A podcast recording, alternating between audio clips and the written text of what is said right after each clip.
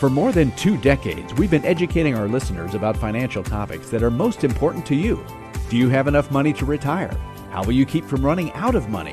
What's your plan for managing market risk? What about taxes, inflation, and healthcare?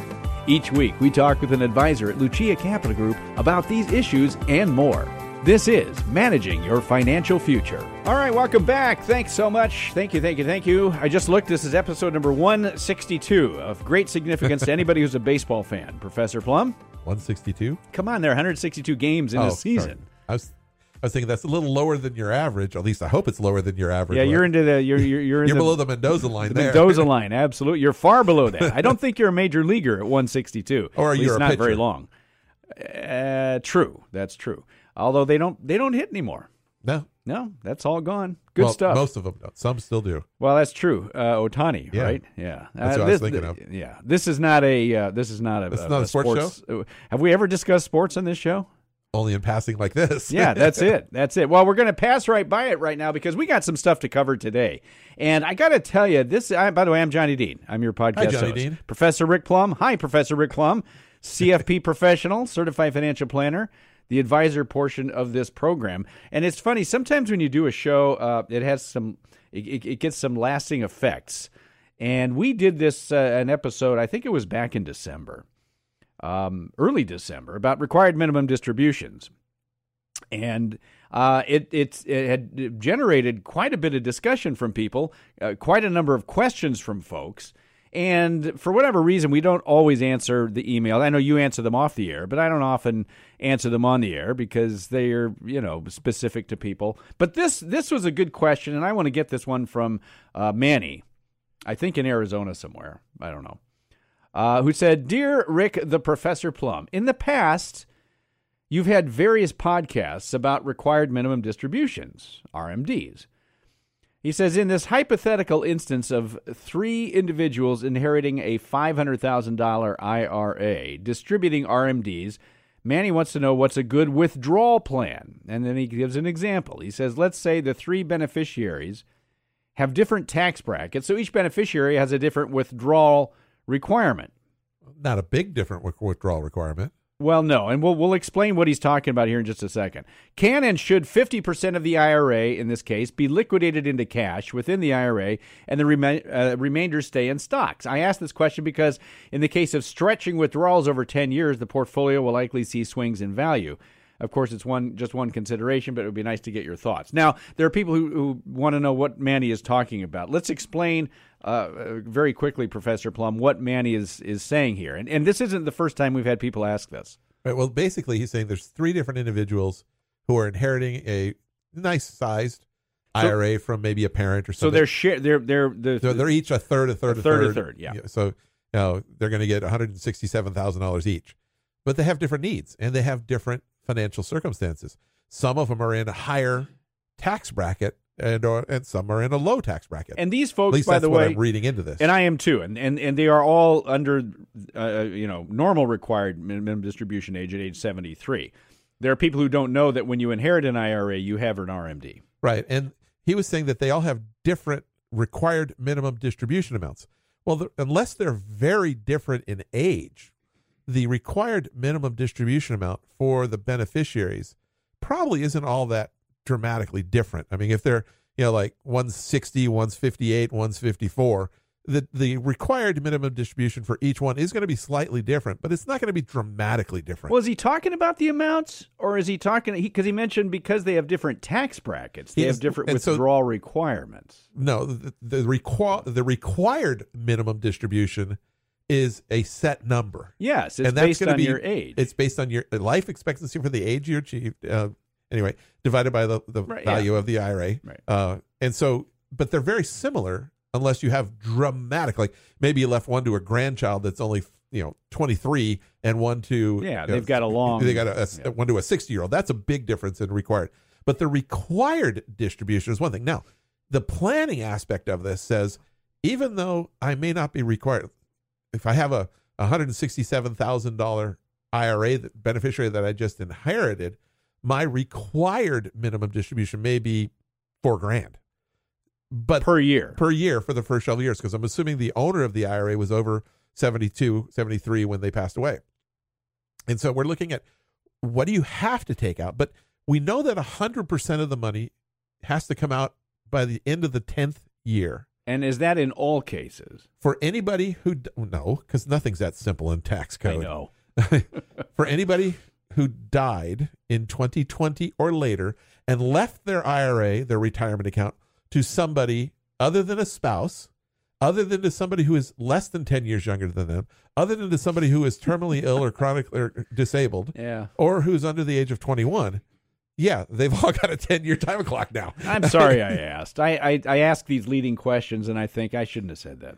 So, but we know that for the most part, if you're inheriting an IRA from somebody that was like not your brother, sister, sibling that's close in age, you're more than 10 years younger, you've got it, and the person died this year or last year, you've got a 10-year clock.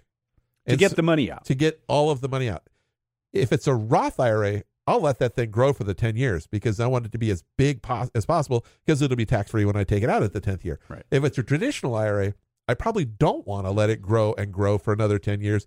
It could be double the size or more than double the size 10 years from now. Potentially. Which only means it's probably going to jump me into another bracket, a higher bracket than I would otherwise pay. So a lot of times when we're taking RMDs, we're taking them out not only the required amount, but maybe another $10, $20, $30, $1,000 or some number, and using up the tax bracket that we're in, taking what we can, without necessarily hurting ourselves.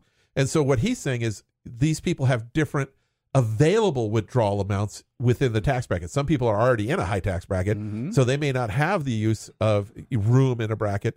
But if they're already in a high tax bracket, 10 years from now, they're probably going to be in a high tax bracket again, and taking $300,000 out is going to just jump them into a higher bracket. So it's, yes, they all have different tax brackets, but it's a matter of what works for the individual. Where are they now? What is their cost to take it out now? What is the cost to take it out 10 years from now, 9 years from now, 8 years from now, whenever that 100% level comes in? But what the big question I think he's getting at towards the end of it, he talked about, should we be putting half the money in cash and half the money in stocks? Because stocks go up and down, and we have a required minimum distribution to take, or we have an amount we want to take for the tax purpose. And this is a common issue where they're combining two different potential types of strategies into one. Yeah. One is, how should I allocate the funds within my account to make the most sense when it comes time to meet the goals that I have? The other is, what is the taxable amount that I can withdraw each year? Now, an RMD withdrawal does not have to be cash. So I do not set my allocation up based on the RMD withdrawal. I set the allocation up on how much I want to spend. If I'm in the lower brackets and I want to take money out to spend, to pay down my house, to pay the kids' education, I am going to spend the money I'm taking out of this IRA. That's where we look at putting money in cash safety, bucket number one, things that don't have a lot of volatility, because I'm going to spend that money, and I want $1 to be equal to $1 when I take it out in the not too distant future. On the other hand, if all I'm doing is taking money out of the IRA to satisfy a required minimum distribution, and you don't need the money, I have no intention of spending it. I'm actually just going to invest it for my future. Then I don't have to be in cash for that. So I do not allocate for the RMD. I allocate for my cash needs. And then I can always, if the market's down and I need to take, or I have room to take $40,000 out, I take $40,000 of stock, take it out of the IRA, put it into my personal account. Not allowed to convert this. This is a beneficiary. Right. And I just move the money. When the stock price is down, I get to take more of it out. And that way I don't sell it. I satisfy the RMD, and any recovery is in my personal account. Now, I know this is complicated when we're explaining this to the folks who may be listening, and you have to kind of be following. Let's explain to people who are kind of trying to follow what you're saying here, Professor Plum, what Manny's concern is in putting up this hypothetical situation. Well, he's looking at saying, I need to take out X amount of dollars to satisfy the tax situation that I want to deal with. But he's not talking about, what do we need the money to do for you? Are you just going to reinvest it? Are you going to spend it? That's what dictates the investment. Okay, so if I inherit something, if I inherit an IRA, and I have 10 years to take it out, I'm 50 years old, let's say. And I've inherited this, and it's all stock something, I don't know. And I look at it and I say, gee, the money that I have to take out, I could use this extra cash. And I'm going to spend it because my kids are in school. I've got this, I've got that. I am going to spend the money. So now you're saying if in that instance, I should safen up some of that IRA. My investment choices are dictated by my spending needs. Yeah, so I say I need to spend this. Boy, this is great. I just got $167,000. In this hypothetical example, yes. In this example. And I'm going to spend some of this because this will help me out. Right. So in this instance, I should be looking at the investments within it and say, you know what, these stocks... I need to match my investments to my needs. So we will portion off, take a portion of that, Professor Plum, and say, let's put it in some non-volatile sources. Because I know that I'm going to spend this money next year, the following year, for the second, third, fourth year of college for my son or daughter. So that's where Manny's suggestion that... Keeping some money in cash. Some of it in cash. Something like T-bills, CDs, things of that nature. Would be a very good idea. Very good. The other hand, the brother or sister who inherits it says, I just got $167,000 IRA. Man, you know, I'm making $300,000 a year, and I can cover all my bills. I'm 60. I'm in a high tax bracket. I'm going to retire in 5 years. My income will come down in 5 years. Maybe I don't want to take a lot out now. Or maybe I'm 55. And I'm going to work for another 10 years. My income is going to be the same every year. Yes. I don't want this thing to grow out of shape. So I want to take some money out. And a lot of people will look at it and say, I got to have it all done in 10 years. The tax bracket's not going to change on me for 10 years. I'm just going to take 10% out every year, 1/10, 1/9, 1/8, 1/7, and be done with it pro rata over the 10 years. Now, that doesn't mean that money has to be in cash because I'm not going to spend it. So this individual who doesn't need to spend this IRA money can look at this and say, I don't need to really convert any of it to cash. No. Because I'm not going to spend it. But what I'm going to do is, since I have a requirement, I've got to take something out. I've got to take it out of the account. I'm going to take out the required amount, maybe even a little more depending on my tax bracket, I guess, right? Well, I'm going to take out as much as I want to take out. But I'm going to take it out. And I don't have to. It doesn't have to be cash. I just have to pay taxes on this amount. Right. That's what you're minimum saying. Distribution has nothing to do with spending. It has nothing to do. You don't have to take it in cash, and this is for the beneficiary and for the. In other words, you don't have to sell the stock. You don't have to sell something to take a required minimum distribution. You have to create a taxable event. What is a taxable event from an IRA? A distribution from an IRA, which is what that is. And you can distribute anything that's in the IRA to your personal name, to your trust, to your non-IRA. Now, it's basically to your personal Social Security number and your name. And that is a taxable event, and it didn't require you sell anything. I mean, if I'm doing is taking the money out of the IRA to satisfy the required minimum distribution or get it out of the IRA at a tax-favored investment, time, so that I don't have a big time bomb in the 10th year. It doesn't. If all I'm going to do is take it out and reinvest it anyway, why pay a sales charge in the IRA to sell it and a ticket charge in the personal brokerage account to buy it? Just move it.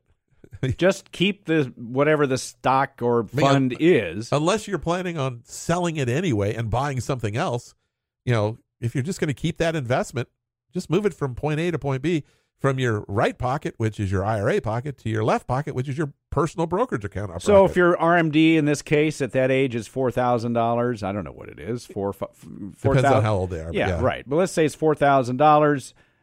You take the stock or the fund that you want to keep. You take it out. You add $4,000. You take X number of shares out, and they're going to value it based on the value of the day that you move the shares. Mm-hmm.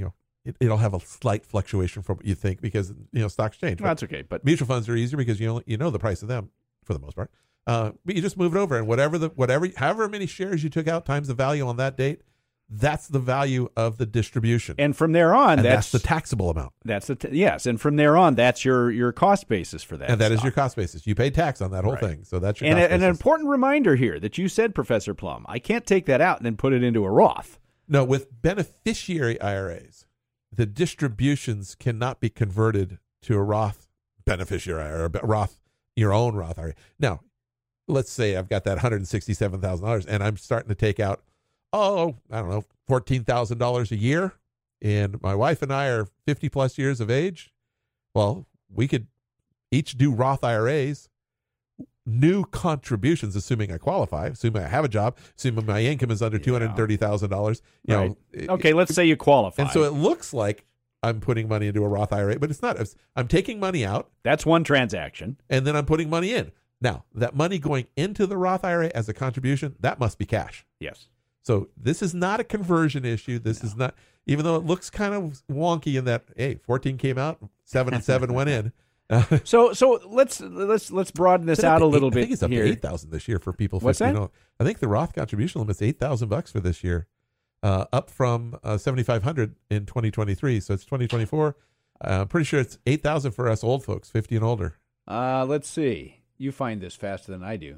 We got our new cheat sheets here. You find it. Of course we did. I made it for you. Well, I was told you didn't laminate these. I didn't laminate any of them. I didn't think so. I have people. We're going to thank $8,000. Jessica, I think, is the one who did that. So thank you. Yeah, what is it? It's $8,000? The IRA limit there it is. Went to $7,000 for everybody. Yeah. And $8,000 for us ancient people, 50 and older. Age 50 and older. Well, okay, so let's broaden this out. 401k limits went up $500 too. Oh yeah, what is that now? $30,500 or $23,000. $23,000 for everybody. $7,500 for the 50 and older, for the catch-up folks. Broaden this out, if you would, Professor Plum, because there's a for people who aren't taking required minimum distributions, I think they still need to understand how this works. Well, at some point, if you have tax-deferred accounts, retirement plans, IRAs, not Roth IRAs, but traditional IRAs, 401k, 403b, 457. Those kinds of retirement plans through work or through your own individual retirement annuity type thing. At some age, you're going to be forced, whether you want to take any money out or not, you're going to be forced to take money out of that IRA or that retirement account. When are you going to be forced? Well, it depends on when you were born. If you're born in the 50s or before, your required minimum distribution age is either you're doing it now or age 73. If you're 73 or older, you got to be doing it. You're doing required minimum distribution. But now, if you're born in 1960 or later, your required minimum distribution age beginning year is age 75. We're in that club, you and I. Not by much for me, but not by me. You barely squeaked by. Yeah. Okay. So, but the important thing also is to understand that many people I think forget about or don't know is that as a beneficiary. Now, beneficiaries have a different set of rules. Yes. If you are the beneficiary of somebody else's IRA and you're not their spouse, then it matters of, are you a eligible designated beneficiary or just a designated beneficiary? But that's where you come into the age, the 10-year differential in age. But let's assume you're inheriting it from somebody who's more than 10 years older than you that you're not married to. A parent in many cases, some cases. Or an uncle, aunt, somebody, a good friend. Yes, somebody more than 10 years older than you. Yeah. And you have, assuming they died in 2020 or later, you have a 10-year clock. You have to have 100% of that money out of the IRA. You don't have to spend it, just has to be out of the IRA. It has to create a taxable event. By the end of the 10th year, you have to pay taxes on the entire contents of the IRA after 10 years. By the end of the 10th year. Now, for some people, you don't have to take anything out until the 10th year. There is no required minimum distribution 1 through 9, 100% and 10. For other people, there's a small distribution years 1 through 9, and then 100% of whatever's left over in 10. The difference is, how old was the person who died? Basically, were they taking required minimum distributions? Had they started taking them? Now, this isn't 100%, but for most people, it's true. If they're 74, 75, 76, or older, when they died, you're going to have to take money out starting the year after they died, years 1 through 9. Of a certain amount. Yeah, that's a required minimum distribution stretch, just like the old days. Years 1 through 9 are exactly like the old days when we could stretch it over our life expectancy. But same calculation on years 1 through 9. But then in year 10, the calculation says 100% out. Got to get it. Take it all. Right. So we look at planning RMDs. In retirement, we plan RMDs. Most people are hitting their required minimum distribution just by taking the money out they need to live. They're taking enough out of their IRAs to satisfy the RMD just by living. You know, yeah, and again, you can always take more. You can always take more. You can take as much as you want. But for beneficiaries, we have to plan the RMD in many cases. And how do we do it? And so I was speaking with somebody else, not Manny this time, but and they're inheriting some money in the next couple of years. They're 65 years of age. They're getting ready to retire now, or in the next, less than a year. And they're looking at, okay, I've got this money in this inherited IRA. Do I stretch it for 10 years, or how do I treat it? And then they've got their money in their own IRA, 401k, 403b type accounts. And so how do we allocate? And in many cases, we're going to allocate the beneficiary IRA, if it's depending on the size, as bucket number one, the money we're going to spend first. And we're going to spend the beneficiary IRA over the next, maybe it only lasts 5 years. But the other choice was, okay, they're going to take it out of their own IRA over the next 5 years. So let's get rid of the beneficiary IRA first, leave your IRA for the rest of the time, and then we don't have to double up and take beneficiary RMD for a couple of years and our own RMDs at 73 for a couple of years where we have to then take it out of both accounts. It's just a matter of trying to keep things as simple as possible, satisfy the RMDs that are there, but put it into the planning process so that we know what we're allocating and why. This is one of those cases where you would advise somebody to hold off taking money before they're required to, because there's a strategy we've talked about where people, before they're required to, where you're trying to reduce the size of their RMD once they hit age 73. Right. But it's a matter of, I've got an RMD that I've got to do at least something, and then 100% by year 10. Yes. And so let's maybe get rid of that 100% number, because that's a big jump. That you could lose a lot to taxes. Yeah, that's more than the RMD on my own account. Yeah. So let's build this into your plan and see how it works and how quickly and efficiently can we make this happen. And remember, it's important to remember here the distinction that you talked about a little bit ago between an inherited IRA or beneficiary IRA and your own IRA. Because you cannot, if you have a beneficiary IRA and at the same time you've got required minimum distributions on your own, you can't take it all from. No, you can't combine the beneficiary and say it satisfies all of it. If I have 5 different IRAs in my name, I can calculate the RMD on all of them and then combine that number and say my total RMD is X, and I can take it from any one or any combination of the 5 IRAs in my name. However many IRAs I have, I can basically combine and take none from the 4 and take it all from one. Or take it pro rata, take it whatever. It doesn't matter. If I have a if I have those 5 IRAs and I have a beneficiary IRA, I cannot combine the required minimum distribution. The number is the number, but I can't say, well, I'm going to take it all out of the beneficiary IRA and satisfy my own RMD, and I can't take it all out of my own IRA and satisfy the beneficiary RMD. I have to take it out of the separate accounts. Same thing as if I had a 401k still at 73 and older, a 457, a 403b, multiple 403bs from different districts, employers. Those all have their own individual required minimum distribution. Now, and even though it all totals up to the same number, it's kind of weird, but it all totals the same number, but it has to take it from different accounts. If you're not working with an advisor, how is anybody supposed to know this? Because the IRA custodian or the 401k, whatever it is, they aren't going to. Well, a lot of times, are they going to tell you, hey, fella, you've got a lot? I don't think every single one does, but many of them do send a letter saying, you have an RMD this year. The RMD is this amount. Let us know if you want to take it from here or whether you've satisfied it from some other source. Oh, so they'll do the. I've seen that letter quite often, but it's not every IRA custodian. And the problem is when the beneficiary happens, it's a different game because. Well, not only do you have to know which accounts you're allowed to take some from and which accounts you must take some from, but you've also got to look at this from the tax standpoint and try to figure out what is the most tax-efficient way to do it, right? Right. And so the required minimum distribution for most people, as I mentioned earlier, is part of their cash flow needs to live. So there are those who are lucky enough to have enough cash flow from other sources and then have the required minimum distribution is on top of what they need to spend, and that becomes an issue of taxes. And that's where we look to do potentially conversions before we get to 73. We look to do conversions even after getting to 73. If my required minimum distribution is 40 grand, but I've got $70,000 worth of room in the current tax bracket, you know, I take 40 out, set it off the side. That's my RMD, not allowed to convert the amount equal to the RMD. And then over and above that, I've still got 30,000, take another 30 and convert it. You might as well, because you're going to pay taxes on it anyway. And if I can do it at the same or less bracket. And a lot of times the people that are in that situation, married individuals, they leave it until they, you know, they die and their spouse inherits it.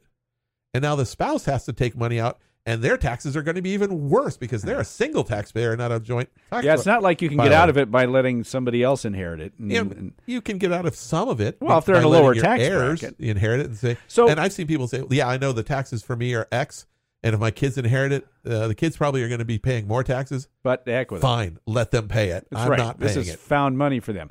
Talk for just a moment before we run out of time about the penalties, because I know they've changed. They have. They've got. They used to be fairly draconian. It used to be for the required minimum distribution. If you missed the required minimum distribution, you did it wrong, you missed it. You didn't take out enough. Yeah. The penalty was 50% of the shortfall. So if I were supposed to take out $2,000 and I didn't take out $2,000, now your penalty is $1,000, and you still have to take that $2,000 out again, you know, at some point. That's so you're still going to pay taxes on it. Not anymore. Yeah, not anymore. They changed it, and now the penalty, if they catch you, is 25%. It's not 50. So 25% penalty is still pretty hefty. Still a lot, yeah. But it's half of what it used to be. That's pretty nice. And if you catch yourself, self-report, self-fix, and you basically you correct it and do everything. Now it's only 10% penalty.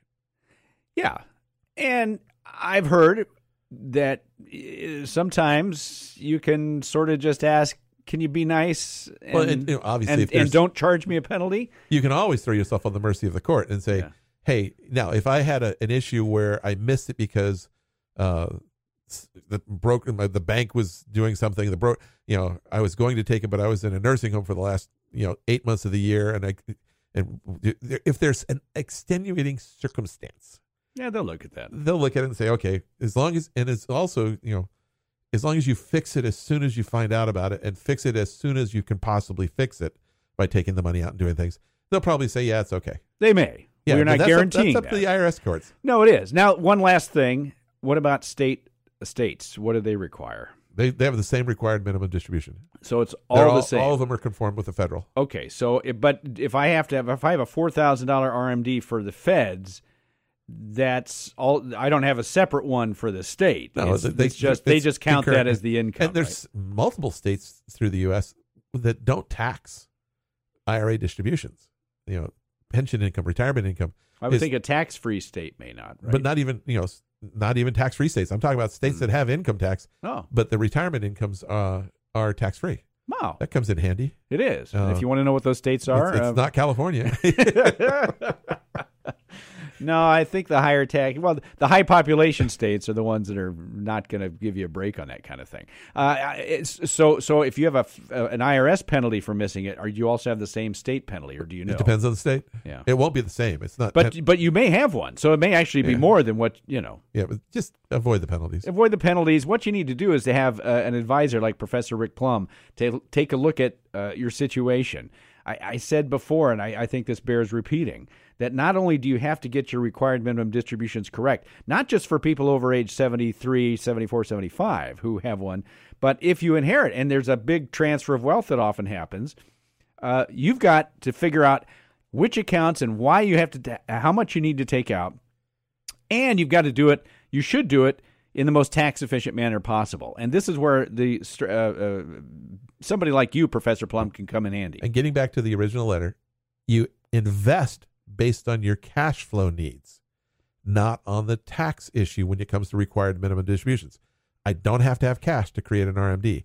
I need cash to spend. Yeah. You invest based on your cash needs, not your tax situation. Yeah, so reallocate. When you inherit an IRA, maybe reallocate based on your current cash flow needs is what you're saying. It becomes part of your overall portfolio. When you're going to spend the money, it becomes available to you at an earlier age because there's no pre-age 59.5 penalty on the beneficiary IRA. But if you don't need the cash, you know, if you're going to have it invested anyway, just pay the tax on it and Find the investments you like. And then invest in them. Yeah. Yeah. And now you don't have to worry about, oh, it's a short, I'm going to invest in this, but I'm going to have to sell it next year to be able to get my RMD, and I don't know if it's going to be lower or higher in a year. You don't have to worry about that. No. If you're going to invest it for the long term in the IRA, a beneficiary IRA, just take the required minimum distribution in kind. Let Professor Plum or any of the Lucia Capital Group advisors do all this heavy lifting for you. Give them a call, 800-644-1150, 800-644-1150. Now, I got to ask you this, Professor Plum, which is something of a leading question, very quickly. But, I mean, if somebody does have, 401ks, 403bs, they got a number of different IRAs and all this stuff, they maybe have a one or two beneficiary IRAs, and you know about this because you're working with them.